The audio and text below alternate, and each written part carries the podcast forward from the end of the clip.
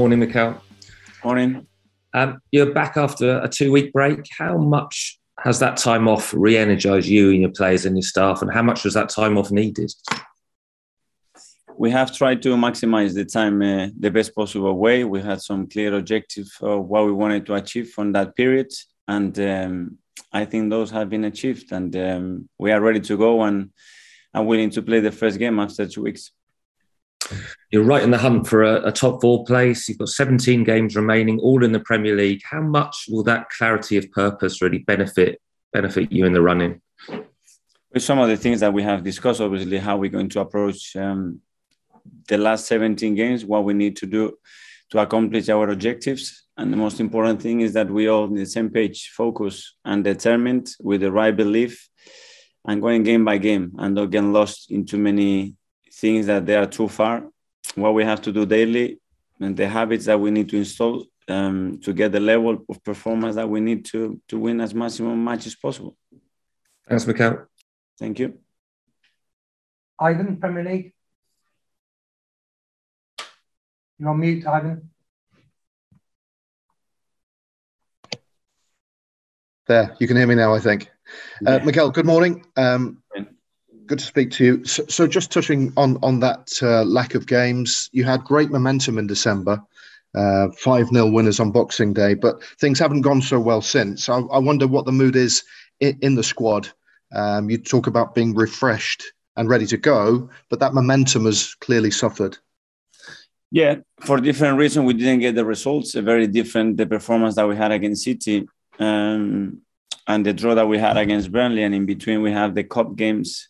A lot happened there. Um, we played three games out of five with ten men, which if that's one of the things in the last 17 games, if we continue to do that, our chances to to be where we are, they're going to be really low. The other thing is we lost a lot of players um, because of COVID and injuries. Is another key factor again, which is going to be determined um, where we finish in the season. And um, and that's it because performance wise i don't think that uh, that the team dropped the level that much but uh, here it is about results. Talking of which you've got one to get on thursday against wolves. You've not played them i don't think this season but you now play them twice in two weeks. What sort of challenge do they pose for you?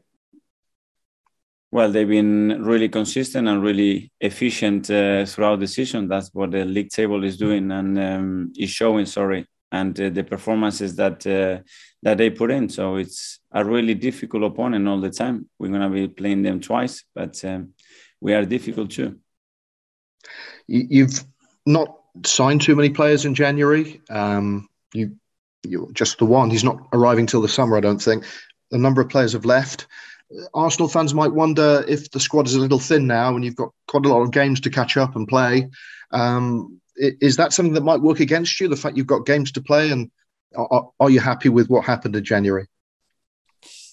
We did what we believed it was the right thing to do. First of all, with the players that um, had to leave, obviously, um, the squad composition and the contract situation um, were catching up in many of those situations. We have to make decisions, um, be fair as well with players that haven't had a lot of minutes this season on them, and um, and that's what we did. And then we had a very clear plan of what we could do, and then it has to be doable. But um, Edu and his team, they've done a fantastic job, and they continue to do that. But uh, but we are very clear. We only want the best people and the best player at this club.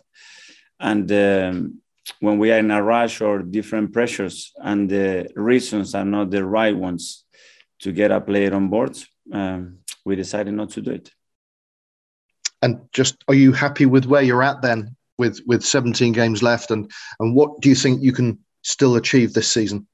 I trust the players the qualities that we have the spirits um, the togetherness that we have around the team and we can achieve what we want. And um, we're going to need high level of performances. We're going to need our supporters on board. That's going to be so key.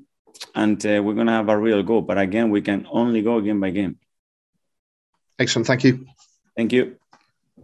Tim from Sky. Morning, Mikel. You okay?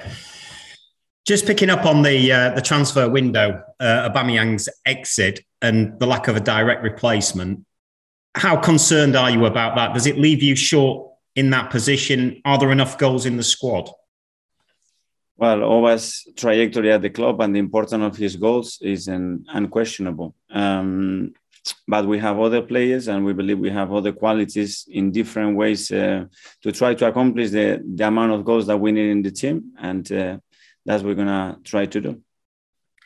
And Aubameyang's exit had the situation between you and him got to a point where it was just best for all parties for him to move on? Had it become an unwelcome distraction?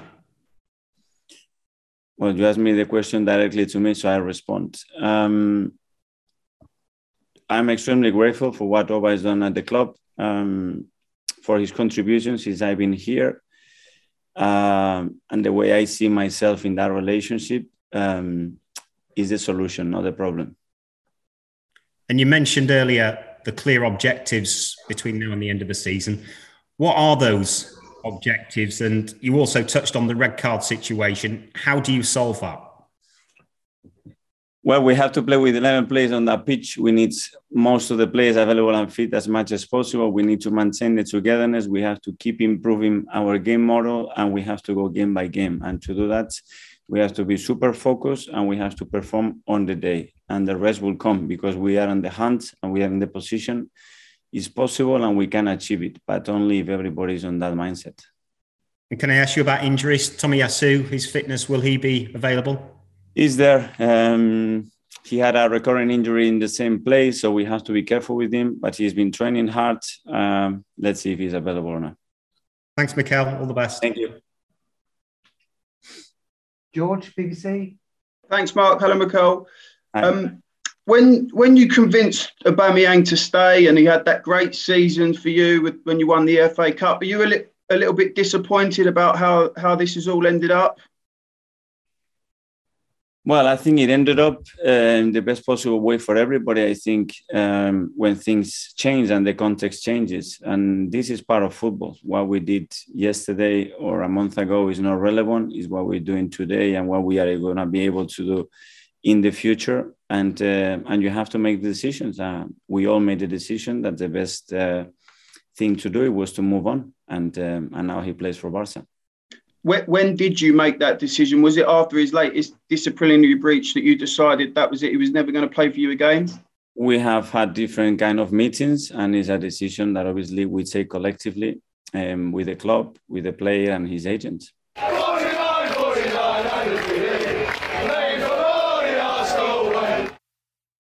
With regards to the transfer window, I think you've got yourself on the cusp of top four, and Arsenal fans are a little bit disappointed that they haven't seen a new striker come in. Can you just explain? I mean, is is it a bit of a gamble you've taken? Well, we have two strikers. Uh, we have Laca, we have Eddie with us, and they are both more than capable of scoring goals, and they have shown that over the years with us. And um, and again, when we have to replace or improve the squad, it can only be with with a player that we are certain. First of all is the right person and the right character to join and then a player that with his quality can straight away impact the performance of the team and uh, our capacity to build up a future around him as well. So are you saying almost that there wasn't the player the right player at the right price in this window first of all that i trust the players that i have. This is what i want to say. Okay. Thanks very much. Good luck tomorrow. You. Ian Talksport. Hi, Mikel. How are you? Hi. Um, can I ask you bluntly, when Aubameyang joined Barcelona, he was asked why he left Arsenal and were you the problem, and he, without going into too many details, basically said yes. Were you disappointed with that comment? Sorry, Ian, can you repeat the question? When when when Aubameyang joined Barcelona, he was asked whether you were the problem for him at Arsenal, and he basically said yes without going into too many details. Were you disappointed with that? Were you disappointed he didn't show a bit of class? Just said I left because I left. It's it's his opinion, and uh, and that's his opinion. That's why he said you have to respect that. Will, will, you be playing almost with a false number nine as well at some points this season? Do you think now you've only got the two strikers? We can play with different kind of nines and uh, we have the option and the variability to do it we can play with two nines as well because we have two um, let's see depending on the game where we are the stage of the of the game as well we have variables I, I guess the, the, last two weeks has also given you a chance to hit the reset button, hasn't it? Because you know, after a really good period as has been documented, you know, the Premier League, you were struggling a little bit, and obviously you had those cup defeats. Yeah, well, we played in the last uh, five games, three different competitions. The Premier League, when we play City, then we play FA Cup against Forest, and the two games against Liverpool on the tie that were extremely complicated because of the suspension, the COVID situation, the injuries, and then the last uh, draw against Burnley that uh, we should have won the game. But um, it's what it is. That's why, again, there were many factors there that is a lesson on those games why we didn't win more football matches there and things that they are in our control, hopefully in the future, and we can do better. Can I ask you finally about player discipline? Um, there may be a number of red cards that, that your team has got recently could be put perhaps down to player discipline. But I'm also thinking about we've seen a quite high profile incidents at other clubs during this international break at Brentford and yesterday at West Ham. But as, as a manager, you almost have your heart in your mouth when you send your players home or send them away for a week or a few days off, hoping that they're going to behave, hoping they're not going to bring you and the club into um, some sort of problems in, in terms of national, you know, international headlines? I think when the culture is so rooted and strong, I think the manager has very little to do there because everything can handle almost in the dressing room, and that's the ideal scenario. It takes a while um, to get that done, but um, in my opinion, here we are not too far of that. But how, how do you get over to players that they've got to behave and they've got to uphold the, the club's you know ethos when they're away from the club well, I think there are a few factors. First of all, how we raise them. So through our academy, the type of characters that we build, um, and that's the best way to do it in that pathway. Uh, then in recruitment, um, the type of characters, personality that you are signing, and make sure that they are the right ones to fit within your culture.